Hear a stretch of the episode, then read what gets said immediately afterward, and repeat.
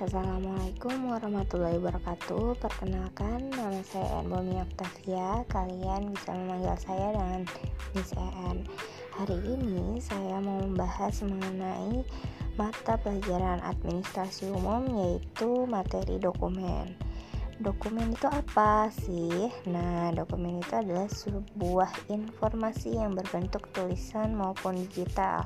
Tulisan itu bisa contohnya seperti akta kelahiran yang berisikan informasi.